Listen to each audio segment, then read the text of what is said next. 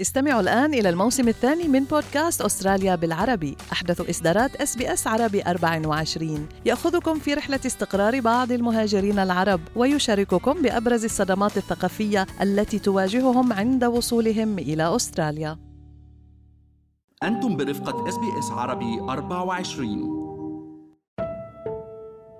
يمثل انتهاء العلاقة الزوجية واحدة من أكبر الأزمات التي قد تمر بها المرأة أينما كانت، فقد تجد نفسها عالقة عند مفترق طرق إما أن تختار النهاية لما كانت تتطلع إلى تحقيقه في حياتها أو تتخذ مسار بداية جديدة للنهوض من ألم الانفصال أو الترمل في ظل التحديات التي تواجهها كأم عازبة. فصلت عنه بس خليته عندي بالبيت، ما مشيني أنا. كرمال ولادي. الولاد إنه إذا صار عليهم شيء لا سمح الله يكون في حدا جنبي معكم مرام إسماعيل من بودكاست هي. وفي هذه الحلقة الأخيرة سنستمع إلى قصص ثلاث سيدات عربيات حولنا تجاربهن الأليمة إلى سلاح حاربنا به الصور النمطية التي تلاحق الأرامل والمطلقات والأمهات العازبات في معظم المجتمعات الغربية والشرقية. أنت لحالك وأخو زوجك كمان ما هو متزوج. يعني تدرين هاي العادات بين العرب شيء عادي. فقلت لهم انسوا هاي الشيء أنا اسم واحد إجا ببطاقتي كزوج. من المستحيلات إن راح أخلي اسم ثاني يجي من بعد فؤاد ببطاقتي تختلف أشكال الوصمة الاجتماعية التي تحيط بالأرامل والمطلقات من مجتمع لآخر وقد تكون اقسى على المطلقات من الأرامل اللواتي ينظر لهن المجتمع بنوع من الشفقة والتعاطف. إلا أنه من الشائع أن تصبح هاتان الشريحتان محط أنظار المجتمع ووصايته. إننا نتحدث عن حال ملايين من النساء حول العالم. ففي أستراليا وحدها أفاد مكتب الإحصاءات الأسترالي أن هناك ما يصل إلى مليون أسرة مكونة من معيل واحد وحوالي 80% منهم أمهات عازبات بحسب إحصاءات يونيو حزيران لعام 2022 ولكل أم عازبة قصة بدأت عندما اتخذت قرارا صعبا بأن تكافح وحدها من أجل حياة كريمة لها ولأطفالها. ومن هنا بدأت رحلة السيدة سمر التي غيرنا اسمها وصوتها احتراما لخصوصيتها. اللي بس لموت بتشتغلي عاشت سمر في ولاية نيو ساوث ويلز مع زوجها الذي منعها عن العمل في مجال أحبته ونجحت فيه في وطنها الأم. ورغم مرور سنوات على الزواج الذي أسفر عن إنجاب طفلين بدأت العلاقة بالانهيار ليعيشا منفصلين تحت سقف منزل واحد. إجباري بده يرضى لأني في وحدة قالت لي فيكي تسجنيه مشان لأنه ضرب الأولاد وهالعنف هذا اللي عم يعمله إنه فيكي قلت لا أنا ما بدي أوصل لهذه المواصلة. يعني إسا ما كنت مستوعبه مزبوط إنه إني أنا فيني بلش حياتي لوحدي. ما بدي خلي العالم يشمتوا فيني. إنه آه أخذيته غصبا عن اهلها قلت معلش حط على الجرح ملح بس كرمال اولادي إنه يحسوا بوجود الأب. لو كأنه كان مثلا عم يأذيهم وعم يأذيني معلش لم تكن بعد جاهزة ماديا ونفسيا لمواجهة العالم وأطفالها بالحقيقة وظنا منها بأنها اتخذت القرار الصائب بالإبقاء على صورة العائلة المثالية في أعين الناس. ولكن هذه الصورة تلاشت مع وفاة الزوج لتجد سمر نفسها في مواجهة الحياة كأرملة وأم عزباء. مصروف البيت مصروف الأولاد مصروف هون مصروف يعني حسيت حالي انضغطت انضغطت انضغطت. بس كيف بدي أشتغل؟ وشو بدي أشتغل؟ يا ترى بدي أرجع أشتغل بشغلي أنا بالسنين؟ ما فيني.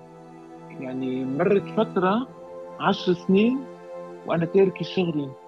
وخصوصا كل شيء اتطور. ومن ولاية غرب أستراليا التقيت بالسيدة هنا وهي أم لفتاة واحدة التي خسرت زوجها في حادثة سير مؤلمة لم تعرف من أين تبدأ بعد وفاته إذ أنها كانت تعتمد عليه في معظم شؤون حياتها ولم تتخيل أن يأتي يوم تشعر به بثقل الوحدة وتحديات الغربة كما شعرت بها بين ليلة وضحاها كان أصعب يوم بحياتي. وبنتي كانت يعني ما هي مصدقة وتبكي تقولي أنا ما أقدر يعني أتوقع شلون يعني بابا راح يعني ما راح أشوف أنا بعد ما راح أحكي وياه ما راح أشوف أنا أفلام وياه ما راح نضحك فرسوا ما راح. يعني ما أدري صعبة وين صعبة علينا الدنيا. أنا حتى ما كان عندي وقت إن أحزن عليه. كومة أشغال طاحت علي البيت ال electricity bill إنترنت آه هذا ذاك moving أشغال كثيرة الدفنة فلوس الدفنة وايد وايد أشغال. يا رب شلون شلون كنا أسوي؟ وكان للسيدة فايزة تجربة مختلفة ما بين الترمل والزواج مجددا ومن ثم الانفصال وهي أم لثلاث أطفال. كان لأحداث الحرب السورية تداعيات على استقرار حياتها الزوجية وصحتها النفسية. للأسف انخطف أخي بالحرب وكنت أنا علاقتي كثير يعني قريبة منه لأخي هذا. فحملت أولادي لك ودغري سافرت على الأردن. قلت لهم أنا ما راح أقعد بالبلد ولا دقيقة. يعني نحن علاقتنا أنا وياه بلشت هيك يعني تسوء مثل ما بيقولوا أو شوي تتراجع. بعد كنا بالأردن أنا كنت ما قادرة أتخطى غياب أخي. ويعني ماديا نفسيا كنت مدمرة. حتى الأولاد رحت على ماليزيا هو ضل بالأردن فترة. آه، بهاي الفترة توفى. فما كان لها سوى أن تتخذ قرارا مصيريا تلو الآخر على أمل أن توفر لنفسها ولأطفالها بداية جديدة بعيدا عن جراح خسائرها الفادحة. آه، كنت ساعد ترجمة طلبات الهجرة للإنجليزي. قصص المآسي تبع السوريين أو تبع أي حدا بده يهاجر. فعن طريقها تعرفت عن شخص بأستراليا. إجا لعنا على ماليزيا وشافني وهيك أعجبنا ببعض. يعني أوكي في احتمال للزواج. وكانوا كلهم مشجعيني صراحة لأنه لساتك صغيرة ولسه الدنيا قدامك. وهذا الحكي كان يجي زيارات كتير. تقريبا ممكن شهر ونص شهر كان يجي أسبوع. وبعدين جبت حملت ميميس لحتى طلعت ال partner visa. أنا والولاد كلها أنا وولادي الاثنين وإجينا لهون. هيك بليلة من الليالي كنت لسه هلا يعني لساتني حتى أغراضنا كانوا لساتهم بالكراج بالشناتي لسه ما لسه ما فكيت الأغراض ولا شيء. سمعته عم بيقول إنه هو مسافر. يعني كان عم يحكي على التليفون وقال إنه هو مسافر. فأنا صحيت إنه أنت وين مسافر؟ عقد عمل بقطر ورايح. قلت له وأنا شو أعمل؟ أنا أعمل اللي بدك إياه. بدك تضلك هون ضلك بدك تروحي ترجعي ماليزيا. ارجعي اعملي اللي بيناسبك فكان قراري الأول إنه رح أرجع على ماليزيا. بس بنفس الوقت في دينايل كمان عندي إنه مستحيل يعمل هيك مستحيل. أقل شي بيقعد معي شوي لحتى يعرفني على البلد و... واستقر وهيك فحتى وقت راح هو ضلتني شي أسبوع بالبيت إنه بس عم ببكي هلا حيرجع. يحمل واقع الانفصال أو الترمل في طياته تحديات أبرزها النهوض من الألم أو الصدمة ومواجهة عالم قد يقلل من شأن المرأة المطلقة أو الأرملة والأم العازبة ويضع الكثير من العقبات في طريق نهوضها ونجاحها في المجتمع بالمقارنة مع العائلات المكونة من الرجل والامرأة والأطفال. وهذه نظرة واقعية شهدناها جيلا بعد جيل في بلادنا العربية وما زالت محفورة في أذهان الكثير من المهاجرين العرب في أستراليا. نظرة المجتمع العربي والشرقي عموما المرأة المطلقة هي النظرة سلبية جدا جدا. وأكيد هذا ناتج من حقيقة إنه المجتمعات العربية بحكم العادات التقاليد وطبعا التنشئة الاجتماعية بتلعب دور كبير بتحمل المرأة المطلقة مسؤولية الطلاق. حتى المسلسلات والأفلام اللي بتنعرض على شاشات التلفزيون والسينما للأسف بتساهم بالتعزيز هالنظرة السلبية وبتصور المرأة المطلقة دائما بأن يعني المرأة المعترة وهي بحالة مزرية بعد الطلاق. أنا أنا عندي تجربة خاصة. التجربه الخاصه هاي والدتي توفى عنها زوجها و... وأنا كان عمري سنتين. وكانت الله يرحمها آه، من الناس اللي ثابروا على تربيتي وأنا طبعا هذا فضل ما بنسى لها اياه لكن أنا بحكي لو أنا من عشرين سنة بفكر زي ما بفكر هلأ كان أول واحد هو بجوزها. وأنا بحكيها على الملأ. النساء يتعرضوا لشغلات كثيرة ما بتعرض منها الرجل. أنا من خلال خبرتي شايف إن مجتمعنا مش بيتعامل بهذه السلبية أو العدوانية هنا في أستراليا مع المرأة المطلقة بل بالعكس بيبقى في كثير من التفهم لأسباب الطلاق. طبعا بغض النظر إذا كان المجتمع متفق أو مختلف إن هي الطلاق ده تم لسبب مقبول أو لأ بس مفهوم إن في واحدة مطلقة وعايشة يا جماعة بينا يعني. أظن كده. يقول الأخصائيون النفسيون إن أزمة الانفصال أو الترمل قد تخلف اضطراب ما بعد الصدمة المعروف ب post traumatic stress disorder وهي الاضطرابات النفسية التي تنشأ عند الإنسان بعد حدث صادم. ورغم أن الكثير من الأمهات العازبات يشكين من فيض النصائح التي تنهال عليهن بضرورة النهوض وبناء حياتهن من جديد بعد الطلاق والترمل، إلا أن هذه النصائح في حقيقة الأمر ليست من باب جبر الخواطر فحسب، بل أن لها أساسا علميا. نحن نتحدث عن نظرية النهوض ما بعد الصدمة المعروفة ب post traumatic growth، وهي نظرية تم تطويرها من قبل علماء النفس في منتصف التسعينات. مستشار علم النفس سليمان أبو حمدان والأخصائية النفسية ومدربة العلاقات الأسرية رند فايد يحدثان عن هذه النظرية التي تدعو إلى تحويل التجارب الصعبة في حياة الإنسان إلى نقاط قوة تمكنه من تحقيق تحول إيجابي في حياته.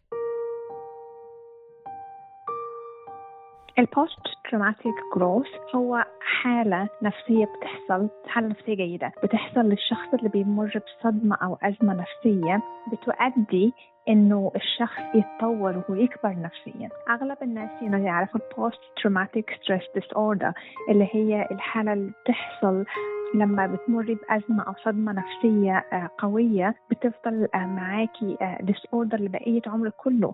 على الصعيد الآخر في بعض الناس بالعكس الأزمات بتقويها بتخلي عندها نضوج نفسي وعاطفي بتطلع أشياء من جواها هي نفسها ما كانتش تعرف إنها موجودة. الناس يلي بيجيهم ال post traumatic growth هن اللي فيهم يعملوا هذا process اسمه meaning making process. ال meaning making process تستعمل كل البراين the frontal lobe, the temporal lobe, the base of the brain, the whole brain is needed for the meaning making process وكمان الجسم لأنه الجسم عنده body memory فإذا الإنسان في يعمل meaning making process ويفهم هالشي ك a learning process هن الناس يلي فيهم يشوفوا التروما as an opportunity for growth خسرت سمر زوجها والإعانة المادية والصورة المثالية للعائلة في آن واحد. فهل يا ترى اختارت أن تستسلم لقسوة الظروف والتحديات؟ وحدة كنت واقفة أنا وياها على باب المدرسة ناطرة الأولاد. قالت لك نحن بدنا نفتح مطعم أنا وجوزي. وأكلك طيب بدنا إياكي تنزلي معنا. قلت لها ماشي. وبلشت الشغل معهم. قام بعدين في فترة من الفترات بده يصير إنه الزوجة إنه يتحرش. صفقته كف وطلعت أنا وطالعة من عنده. طلعت بكرامتي من عنده رجعت اشتغلت بمطعم تاني عشان بقى وقف على جرياتي. بعدين قلت لا واخرتها أنا بدي ضل هيك عم أشتغل وقاعدة على أعصابي واولادي بالبيت تاركتهم لوحدهم وما في حدا جنب منهم. وقفت الشغل بالمطعم. قبل ما وقفت الشغل بالمطعم صرت بلش شوي شوي عندي بالبيت. أما بالنسبة لهنا فما كان قد كان وشاء القدر بأن تكون نهاية هذه العلاقة بمثابة اختبار لقوة تحملها لتتعرف فيها على نفسها من جديد. كنت أروح أنا أشتغل وتالي أروح أنا أسوي أشغالة أروح للمحامي أروح لهذا أروح لذاك. لل government لل Centrelink وايد وايد. يعني بهاي اللغة مالت الإنجليزية اللي يعني نوبات حلوة نوبات لا نوبات بال mood أقدر أحكي حلو. نوبات ماني بال mood ما أقدر أحكي حلو بس قلت لا أنا ما عندي غير اختيارين. إما أصير قوية إما أصير أقوى. ما عندي خيار ثالث. إن لا أنا اليوم انت تعبانة. لا أنا ماني تعبانة. أنا ما أتعب. أنا لازم أشتغل على روحي وعلى بنتي. وفي وجه طوفان الألم الجديد كان على فايزة أن تتخذ قرارا مصيريا أخيرا لتبصر وأطفالها نور مستقبل جديد يشعرها بكثير من السلام والأمان التي كانت تبحث عنهما. حجزت جلسة مع لايف كوتش وقلت لها ليكي أنا ما بعرف أخذ القرار. أنا هذا القرار صحيح هو قرار مصيري بس أنا مو قادرة أخذه وكان في كلمة يعني قالتها خلتني هي اللي خلص إنه أخذ قرار ضلي بأستراليا. قلت لها أنا وقتها بتذكر أنا وحيدة لحالي هون ما معي حدا. قام قالت لي لا أنت معك الله. وين ما بتروحي الله معك. فهيك وقتها سكتتني. بعدين قالت لي أنت ما فيك تاخذي هذا القرار لحالك.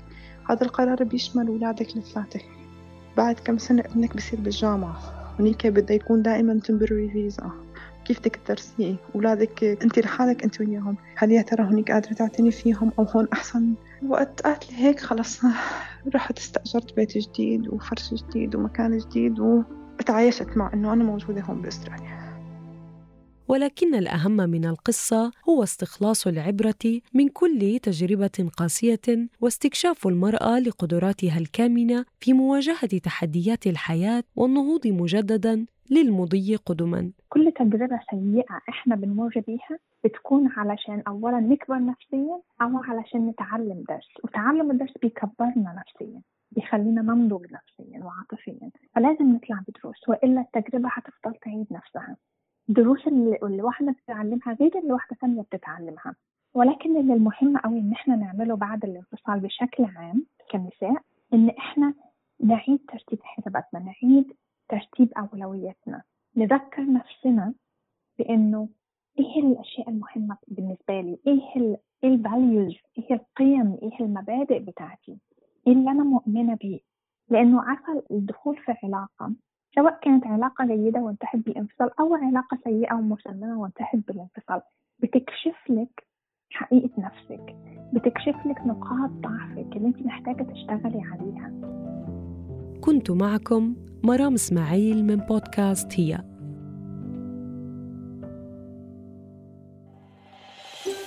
هل تريدون الاستماع إلى المزيد من هذه القصص؟ استمعوا من خلال أبل بودكاست، جوجل بودكاست، سبوتيفاي أو من أينما تحصلون على البودكاست.